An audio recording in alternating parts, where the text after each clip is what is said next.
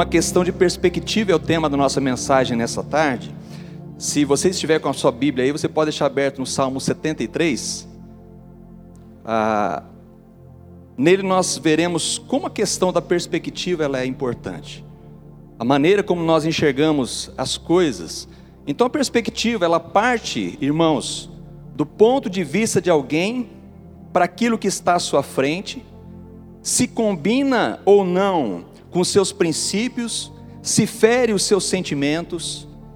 A perspectiva, ela é a identificação daquilo que você vê, a maneira como você percebe as coisas, é o seu panorama, é aquilo que os seus olhos veem, aquilo que aparenta ser. Pode se associar à perspectiva, à sua esperança, ou pode significar a sua expectativa acerca de algo. É o que você leva em conta, é o que você espera da sua vida, é aquilo que você quer para o seu futuro. Pense nessa frase, veja comigo essa frase. Nossa visão de Deus precisa ser controlada, não pelo que vemos no mundo, mas pelo que a Bíblia nos autoriza a crer. Então, a maneira como você vê a vida é uma questão de perspectiva. As suas opiniões, elas são desenhadas de acordo com a sua perspectiva. Se a sua vida, ou, ou melhor, se a sua visão de Deus, se a sua visão de Deus for contaminada pela sua visão de mundo, certamente a sua perspectiva também ficará distorcida e desequilibrada acerca das coisas de Deus. Eu creio que, irmãos, que algo de Deus para nós nessa tarde, eu espero que o seu coração esteja aberto para aquilo que Deus quer falar com você. E eu quero tratar em primeiro lugar, avalie bem a sua perspectiva. Avalie bem a sua perspectiva. A base daquilo que você pensa influencia diretamente em como a sua visão interpreta aquilo que está à sua frente. Então nós percebemos isso, irmãos, sobre adeptos de partidos políticos, na cultura dos povos, nas torcidas de times de futebol, em questões de interpretação jurídica, a visão, cada pessoa vai tendo uma perspectiva acerca daquilo que está enxergando. Então, duas pessoas podem ter cada uma uma perspectiva diferente daquilo que estão vendo, mesmo olhando para o mesmo lugar, para uma mesma situação. Então, podem reagir com assombro, há pessoas que reagem com conformismo, com desprezo, algumas com desejo, outras com nojo, com inveja, algumas com alegria, outras com desespero, e por aí vai. Ou seja, por trás de cada reação se encontra a cultura, se encontra a religião, se encontra a crença, se encontra uma tradição que você carrega com você, a sua sensibilidade, a sua razão. Qual é a sua perspectiva diante daquilo que se encontra à sua frente? Veja comigo o texto de Salmo 73, versos de 2 a 3. Olha o que diz o texto. O salmista, ele diz assim: Quanto a mim, os meus pés quase tropeçaram, por pouco não escorreguei, por pouco não escorreguei. E o verso 3 diz o porquê: Pois tive inveja dos arrogantes quando vi a prosperidade desses ímpios. Eu sugiro depois que você na sua casa, você leia todo esse, o texto, o Salmo 73. No contexto aqui, queridos, o salmista ele abre o seu coração sobre a sua perspectiva do que, daquilo que está acontecendo à sua volta. Então ele vê os ímpios prosperando, ele vê os maus prosperando, pessoas que não levam Deus a sério, que estão enriquecendo. Parece que eles não passam por sofrimento, parece que eles estão sempre saudáveis, estão sempre sorridentes, parece que eles estão sempre fortes, eles não ficam doentes. Então ele fica, o salmista, ele fica avaliando o quanto os ímpios são arrogantes, o quanto eles são maldosos. O salmista, ele está inconformado com a impunidade dos maus, que apesar de todo o mal que praticam, estão enriquecendo, estão despreocupados. Agora, observe como isso é, afetou a perspectiva dele, a partir do verso 13, veja só, do 13 ao 16, olha o que diz: certamente foi-me inútil manter puro o coração e lavar as almas na inocência. E o verso 14 ele diz: Pois o dia inteiro sou afligido, e todas as manhãs sou castigado. Se eu tivesse dito, falarei com eles, teria traído teus filhos. Quando tentei entender tudo isso, vamos juntos? Achei muito difícil para mim. Quantos de nós que estamos aqui nessa tarde não passamos por momentos assim? As coisas começam a dar errado para a gente. Puxa, eu comecei a orar, comecei a pagar o preço, estou fazendo meu devocional certinho, estou sendo fiel nos dízimos, não perco um culto. E estou passando por problemas, problemas de saúde, perseguição, lutas, falta, falta de dinheiro, problemas no meu trabalho. Né? Talvez você tenha chegado aqui desta maneira mesmo. E você vai olhando à volta assim, pessoas que não levam Deus a sério, parece que está tudo bem. Não falta, parece que não está faltando nada para eles. Parece que a grama do vizinho está mais verde. Esse texto aqui, queridos, ele, então ele apresenta alguns perigos de quando a nossa perspectiva pode nos prejudicar. Quando você alimenta sua mente com uma perspectiva intoxicada da vida, é você que corre o risco de escorregar. Aquilo que ganha muito espaço na sua mente passa a dominar o, o que? O seu coração, as suas decisões. O salmista ele diz que passou a ter inveja dos ímpios. Ele diz isso, eu passei a ter inveja dos ímpios. Ou seja, nutrindo essa, essa perspectiva, o que você sabe e considera proibido, aquilo que você mesmo considera errado, começa a se tornar um objeto de desejo seu. Assim você começa a negociar com a sua consciência, distorcendo seus valores e considerando que os ímpios não passam por sofrimento, eles estão com saúde, não carregam fardos pesados. E você talvez já tenha ouvido isso. Pessoas estão vivendo fora da vontade de Deus, que de certa forma prosperando financeiramente diz: "Ó, oh, Deus está me abençoando". Há pessoas que dizem justamente essas frases, essa, essa frase: Deus está abençoando. Não tem faltado nada. Estou sentindo falta de você no culto, não tem vindo mais à igreja. O que está acontecendo? Não, mas que Deus está abençoando muito. Estou trabalhando bastante, estou dando tempo para Deus, não. Nessa perspectiva, queridos, então você se permite imaginar que talvez não seja tão ruim assim mudar de lado. Pois você considera que os maus estão aproveitando a vida melhor do que você. Em uma perspectiva distorcida, você até avalia os fatos, até você reconhece, é verdade que os ímpios são orgulhosos, é verdade, eles são violentos, maldosos, maquiavélicos, eles são zombadores, eles são mal intencionados, eles são arrogantes, opressores, despreocupados, opositores de Deus, eles são invasores, estão enriquecendo com a impiedade, fazendo o que é errado. O problema é quando aquilo que escandaliza você se torna um atrativo para o seu coração e você passa a admirar aquilo que eles têm e desejar também.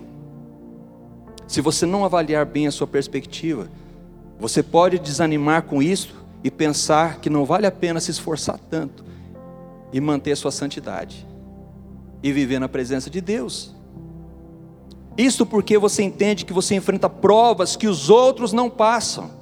Você vive situações tão complicadas apesar de sua fidelidade a Deus. Você passa por sofrimentos que os ímpios não passam. Assim estava a perspectiva do salmista, que às vezes pode ser também a nossa visão. Talvez você tenha chegado aqui e você dentro de você, você está muito mal. O teu emocional está muito afetado. E talvez você tivesse, se as pessoas soubessem o que eu estou passando, eu quero dizer para você, há várias pessoas que estão na mesma situação tu aqui. Várias pessoas passando por problemas difíceis aqui. Pessoas enfrentando problemas na sua família, na sua casa, com filhos. Problemas de com enfermidade, saúde abalada. Situações muito complicadas. Os boletos estão chegando, não sabe como vão pagar as contas. Mas você começa a sentir isso dentro de você.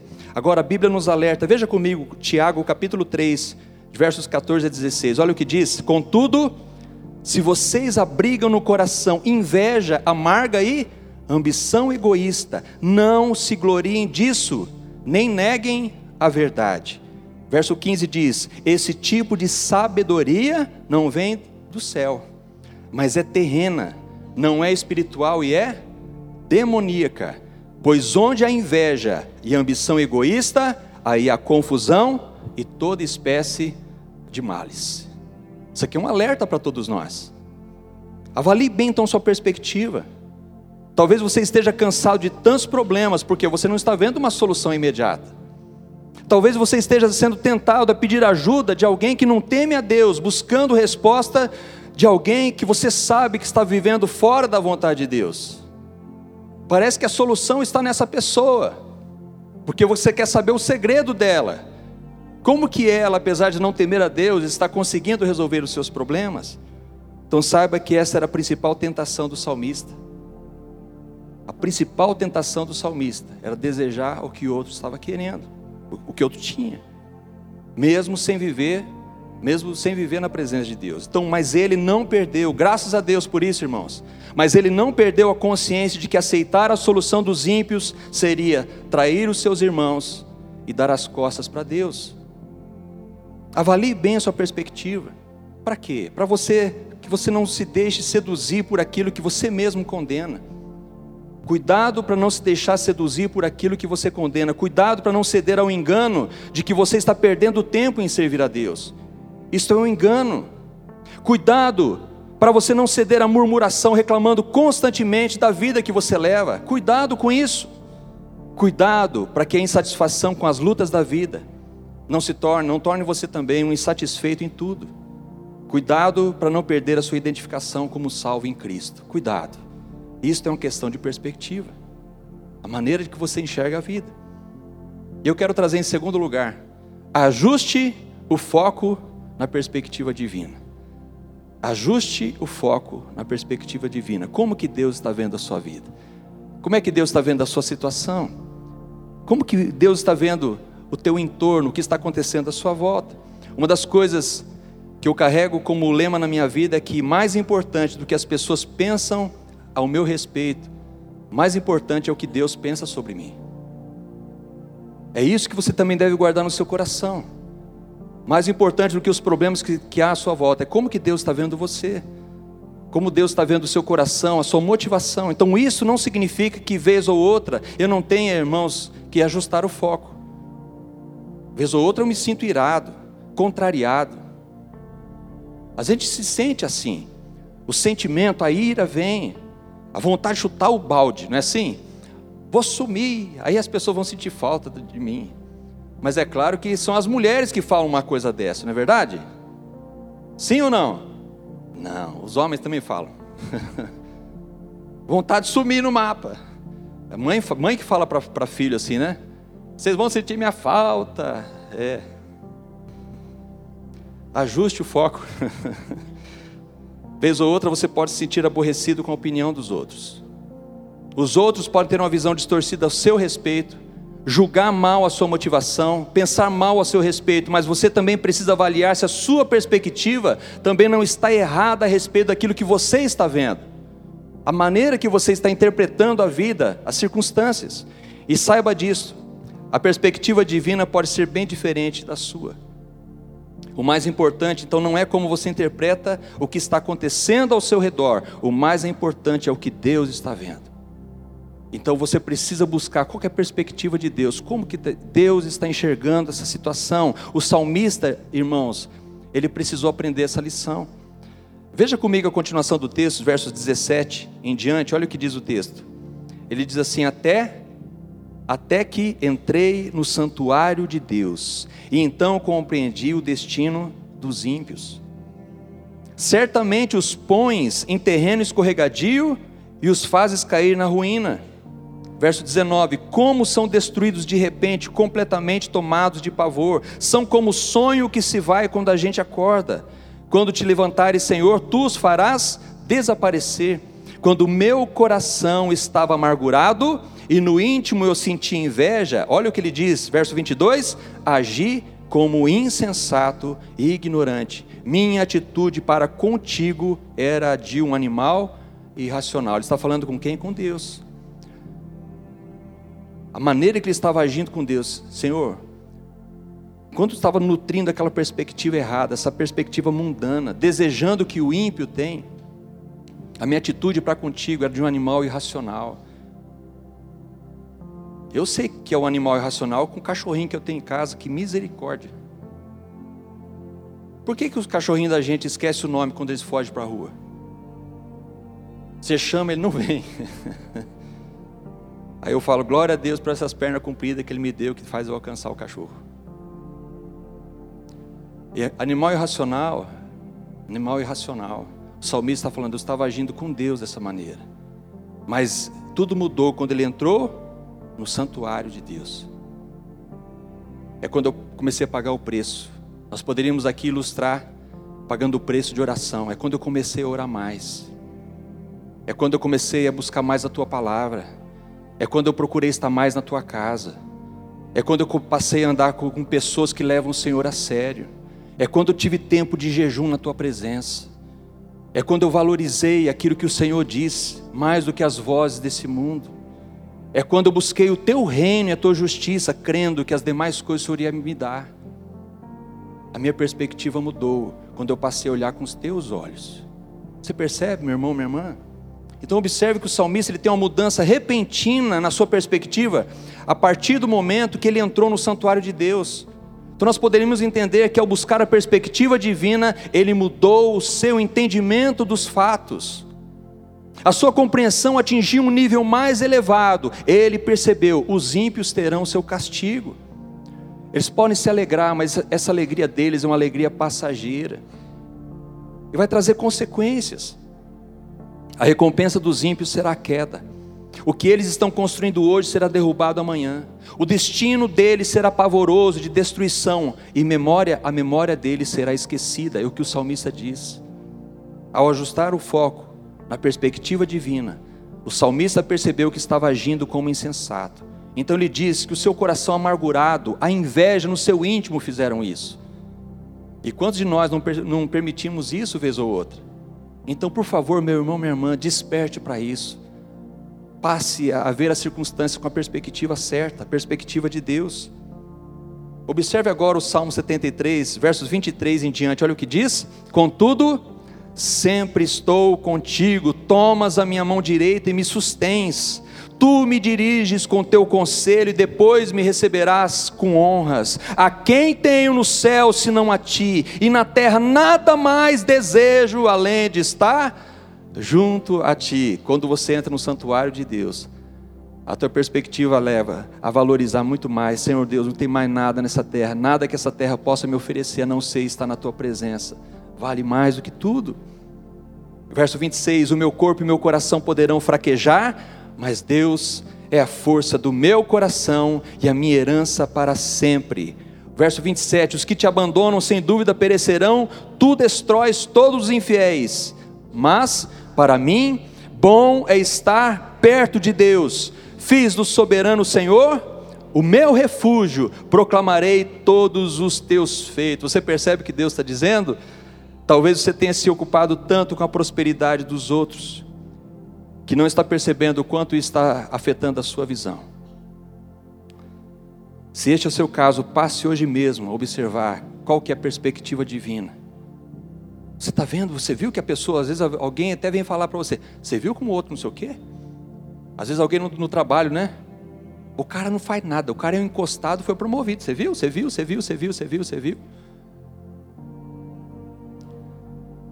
Importa o que Deus, como Deus está vendo. A minha hora vai chegar, eu estou trabalhando para isso. Eu estou fazendo a minha parte. Deus vai me honrar. É Deus quem honra você. Importa a honra de Deus mais do que a honra dos homens. Deus vai honrar você, a sua fidelidade, olhando para a perspectiva, seja fiel a Deus, seja fiel à perspectiva, à visão divina. A perspectiva divina não é a prosperidade financeira que garante seu sustento, mas é a mão do Senhor que te sustenta. Na perspectiva divina, não é expectativa de que alguém possa acertar o melhor conselho, mas é certeza de que o Senhor tem a melhor direção para a sua vida. Na perspectiva divina não é o reconhecimento humano que é mais importante, mas assim, mas sim a honra que ele dá a você. Na perspectiva divina não há nada nessa terra que se compare a ele. Na perspectiva divina não é a força humana que mantém você em pé, em pé, é a força dele. É o Senhor que está mantendo você em pé. Foi Deus que trouxe você aqui essa tarde. Tenha certeza disso. Deus me atraiu, eu tinha que estar na igreja eu tinha que estar na presença, eu precisava ouvir a palavra, eu precisava cantar louvores, eu precisava estar com o povo de Deus. Isso é olhar com a perspectiva divina, é buscar a vontade dEle.